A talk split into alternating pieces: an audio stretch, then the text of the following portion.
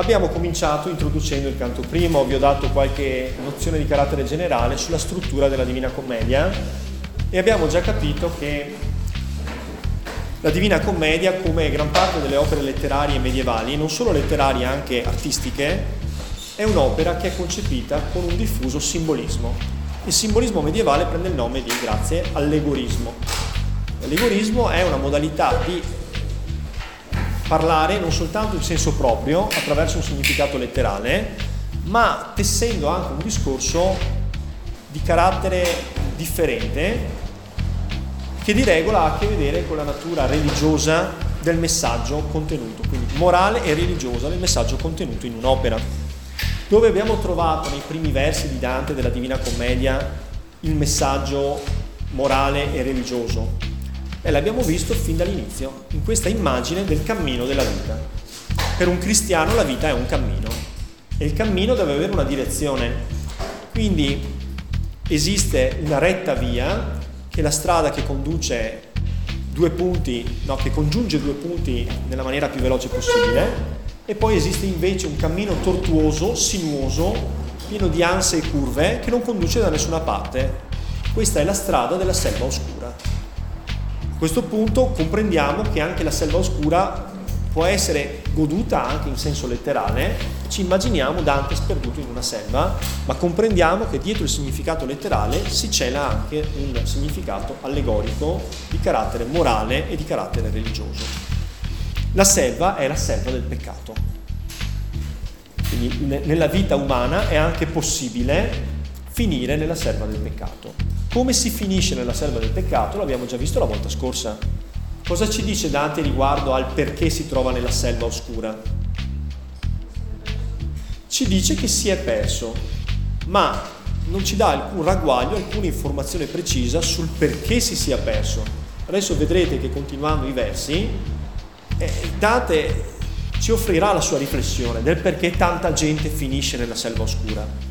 Perché ricordate che Dante rappresenta Dante personaggio, vi ricordate lo sdoppiamento tra Dante agens e Dante autor, cioè un Dante che scrive che nella finzione ha già visto inferno, purgatorio e paradiso, tornato nel mondo, ha deciso di scrivere la sua storia. E Dante personaggio che invece sta vivendo quella storia quel particolare momento. Quindi dicevo, ricordiamoci che il Dante personaggio è una funzione del testo che serve a noi lettori per proiettarci. Quello che vive Dante in fondo è quello che tutti noi viviamo. Dante si è perso nella selva oscura, così come anche noi possiamo perderci nella selva oscura. Quindi il percorso di Dante è in fondo il percorso di tutta l'umanità. Quindi è un poema che funziona un po' come una realtà virtuale. Accompagniamo Dante, accompagniamo noi stessi nella ricerca del retto cammino per salvarci l'anima. Quindi rileggiamo velocemente i primi versi. Nel mezzo del cammino di nostra vita mi ritrovai per una selva oscura, che la diritta via era smarrita. Ai quanto a dir qual era e cosa dura, esta selva selvaggia e aspra e forte che nel pensiero rinnova la paura. Avevamo commentato questi ultimi versi dicendo, eccolo qui, c'è il Dante autor che nel pensiero rinnova la paura, che ricorda di quanta paura aveva chi? Il Dante agens, cioè il Dante personaggio. C'è una dilatazione temporale tra lui che scrive a posteriori e lui che vive e non sa ancora quale sarà il suo destino. Tante amara che poco è più morte, ma per trattar del ben chi vi trovai, dirò delle altre cose chi vo scorte. Eh, questa selva è tanto amara che la morte è poco più amara. Quindi amara applicato alla figura della selva, che figura retorica produce? Tra quelle che abbiamo ripassato, a proposito, andate a vedere perché ho corretto tutte le ultime frasi di coloro i quali hanno postato il giorno della scadenza. Quindi la selva è qualcosa che si vede, l'amaro è qualcosa che si gusta. Come si chiama la figura retorica che mette insieme due ambiti sensoriali differenti? Il ripasso è stato vano, sentiamo. Si chiama sinestesia, si chiama sinestesia. Ma per trattare del ben che vi trovai, cioè per raccontare anche del bene che io trovai nella selva, dirò delle altre cose che vo scordo. Parlerò anche di altre cose che io vidi all'epoca. Bene, a questo punto vi ho accompagnato fin qua, possiamo partire con l'ottima Laudani eh, che leggerà i versi successivi. Prendi un, diciamo due terzine e dopodiché prova a fare la parafrasi.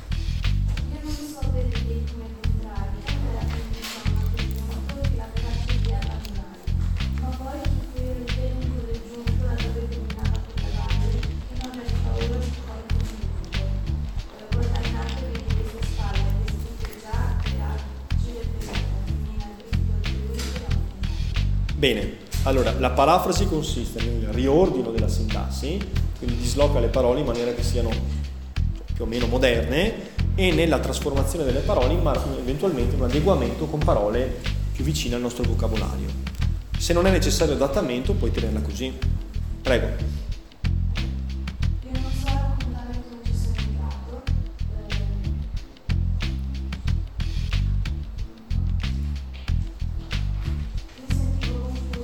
Tanto ero, questo lo puoi mantenere, tanto ero, pieno di sonno, mi pare che sia moderno, avanti. A quel punto cosa vuol dire? È un punto fisico nello spazio? Sembra essere un punto nel tempo, giusto? Cioè nel momento in cui, verbo, abbandonai, lasciai la, la, la via corretta, la via giusta. Allora, qua dobbiamo svelare un altro elemento allegorico. Abbiamo visto il cammino, abbiamo visto la selva, qui parla di sonno. Quindi possiamo immaginarci un pellegrino che cammina per una strada e sovrappensiero smarrisca la strada segnata e prosegua invece per una strada sbagliata. Ma questo sonno che cosa rappresenta fuori dall'allegoria? Cioè nel suo significato morale. Vediamo se ci arriva lei, se no chiederò a Ton. Sentiamo Ton?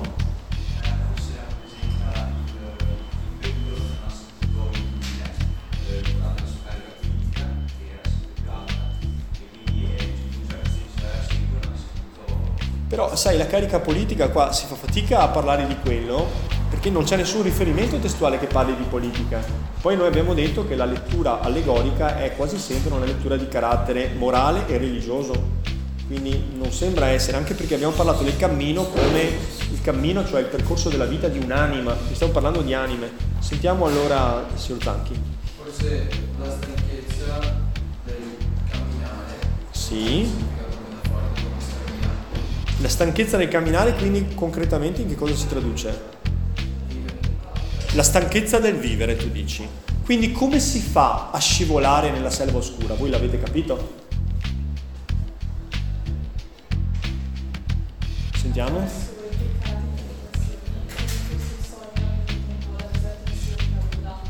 Però se fosse stata una tentazione, Dante avrebbe visto per esempio, che ne so, un cespuglio di more, dei lamponi che lo attraevano per una strada che non era quella segnata. Qui non parla di questo. Lui dice semplicemente che a un certo punto deve aver perso la strada, ma non sa neanche lui come.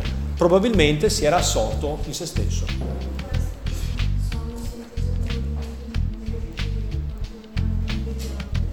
Sì. Sì. Però un momento buio tu intendi come un momento tragico e doloroso? Però non sembra che ci siano questi elementi drammatici. Lui dice, non lo so, cioè se fosse stato un evento, poniamo, non lo so, muore una persona a Meccara e perdo Dio. Può essere, no? Può capitare questo. Però non sembra perché Dante non conserva la memoria di un evento specifico. Dice, mi devo essere addormentato. Sentiamo?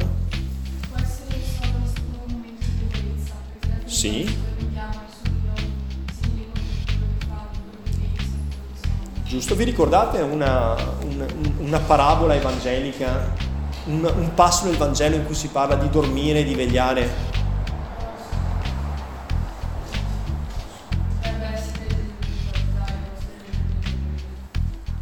Nel giardino degli olivi, sì.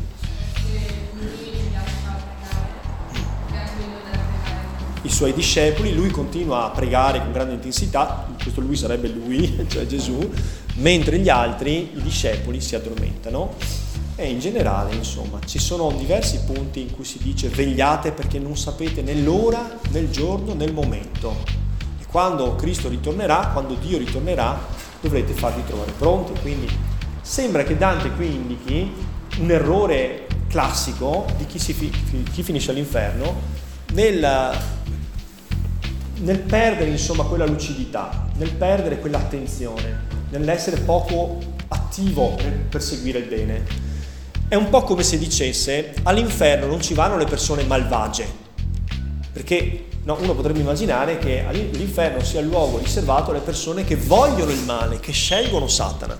In realtà l'inferno sembra essere pieno di persone per bene che non sono state abbastanza forti, tenaci nel perseguire il bene.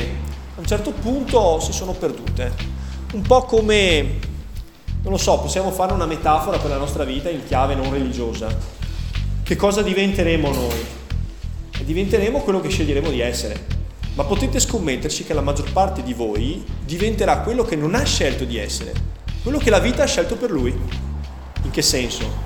Soltanto chi tenacemente vuole una cosa e continua a volerla e no, non dorme nel corso della vita e continua a sceglierla tutti i giorni, arriva alla destinazione.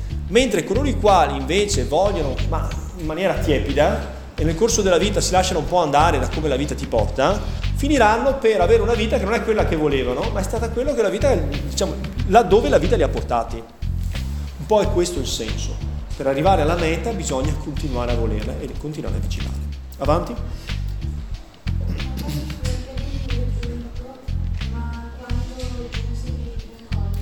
In realtà il tempo è corretto. Fui giunto, che modo, che tempo è?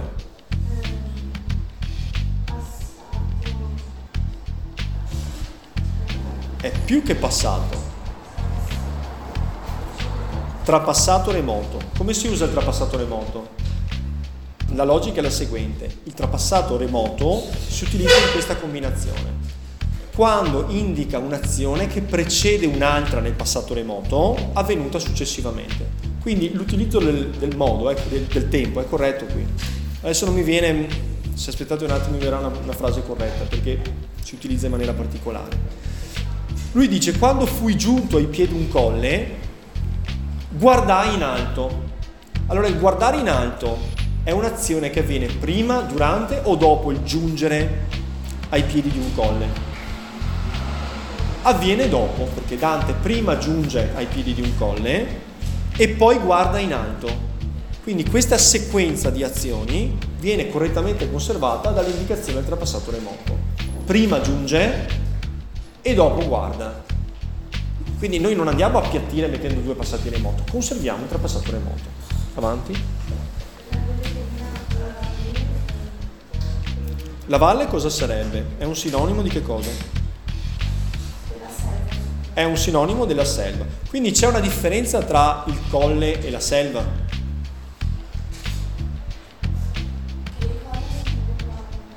Sì, quindi il colle è un pendio La selva è un bosco in pianura. Allora, questa, il tema della salita e il tema della pianura può essere letto allegoricamente, sì o no? Sentiamo?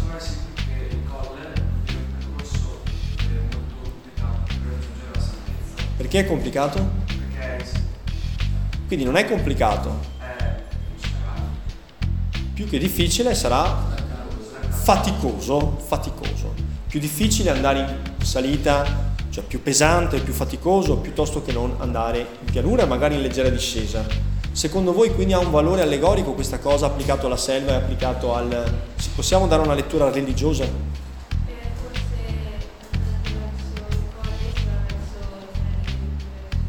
Bravissima, bravissima.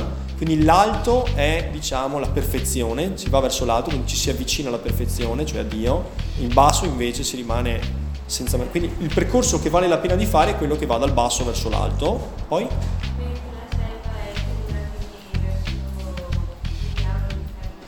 Perfetto, quindi corretto. Poi non dimentichiamoci, è più facile salire oppure restare in pianura? È più facile restare in pianura. Quindi dal punto di vista morale e religioso facile peccare, essere peccatori che salvarsi che la salvezza richiede concentrazione, fatica, costanza, mentre la pianura è un percorso che può essere, se è in leggera discesa, perfino divertente. Vedete appunto il Medioevo come concepisce, la volta scorsa abbiamo letto un testo religioso, come concepisce la vita. La vita è una prova, sarai capace di vincere questa sfida? Devi arrivare a una meta, quindi è una grande prova generale la vita, non devi distrarti, devi restare concentrato, non farti attrarre dalla facilità del percorso, che la facilità del percorso ti porta in nessun luogo, cioè nella selva. Andiamo avanti. Compunto vuol dire trafitto. Allora, il cuore trafitto di Dante, che figura retorica è? Sì, questo è un termine di paragone. L'altro invece è, immaginatevi il cuore palpitante di Dante trafitto da mille spilli. No, innamorato, perché innamorato? Eh, lui dice che la selva gli ha trafitto il cuore quindi vuol dire che è il peccato che lo fa soffrire. Quindi è una metafora, ma detto questo, cosa intende dire con la selva che gli ha compunto il cuore, che gli ha trafitto il cuore? Cosa si intende dal punto di vista allegorico, cioè morale e religioso? Vedete che è tutto simbolico nel percorso. Ma più che delusioni, qua è la selva che lo ha, gli ha trafitto il cuore. La selva, la selva che cos'è? è il bosco, cioè, cioè il peccato. Quindi la selva trafigge il cuore, che significa? Esattamente. Cioè, chi è nel peccato ha il suo inferno già in terra. Ha il suo inferno già. Cioè, stare nel peccato significa comunque stare male. È un fardello, bravissimo, è un fardello da portare. Perciò la via della salita del colle sarà faticosa, richiederà energia e costanza, ma ti fa stare con l'animo schietto, con l'animo libero, leggero. L'altra via è più facile per il corpo, ma più difficile per l'anima. Avanti. Chi sarebbe? Le spalle di chi?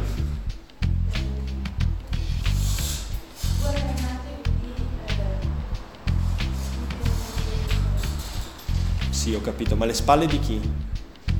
Non legge la traduzione, vai diretta, cioè ragiona perché altrimenti l'esercizio è inutile. Prima ha parlato di un colle e poi dici le sue spalle, sarebbero le spalle del colle. Oh, le spalle del colle. Lui ha visto il colle. E allora dice, io vidi le spalle del colle. Quali sono le spalle del colle? I versanti, no? I versanti, i due pendii lui vede in prospettiva, quindi vede la figura schiacciata. Vidi le spalle del colle, anche qui possiamo vederlo quasi personificato, in un certo senso, come se fosse una, una forma fisica, un corpo, avanti.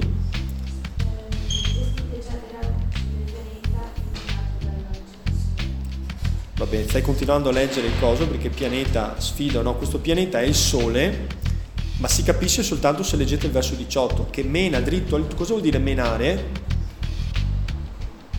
Menare significa? Come? Ha tanti significati, ma nel contesto? Eh beh. No, no, mena dritto, menare dritto. Portare, condurre, che guida per la strada dritta, altrui è un termine generico che significa indefinito, che significa chiunque, quindi che conduce per la strada dritta chiunque da qualunque strada, qualunque strada stia eh, percorrendo. Quindi qual è il pianeta che indica la via e dovunque tu ti trovi ti, ti indica la strada giusta? Si capisce dal contesto che deve essere il sole che illuminando. Quindi il sole che cos'è? dalla, fuori dal, dal livello letterale. È la luce che cos'è? Sotto il profilo morale e religioso? È la fede, è la fede che ispira, no? Quindi se hai la fede ci vedi e puoi proseguire la strada. Se non hai la fede, precipiti nel buio della selva oscura del peccato, dove il tuo cammino sarà vano, perché continuerai a girare a vuoto senza arrivare a nessun luogo. Bene, la lezione è finita, potete andare in pace.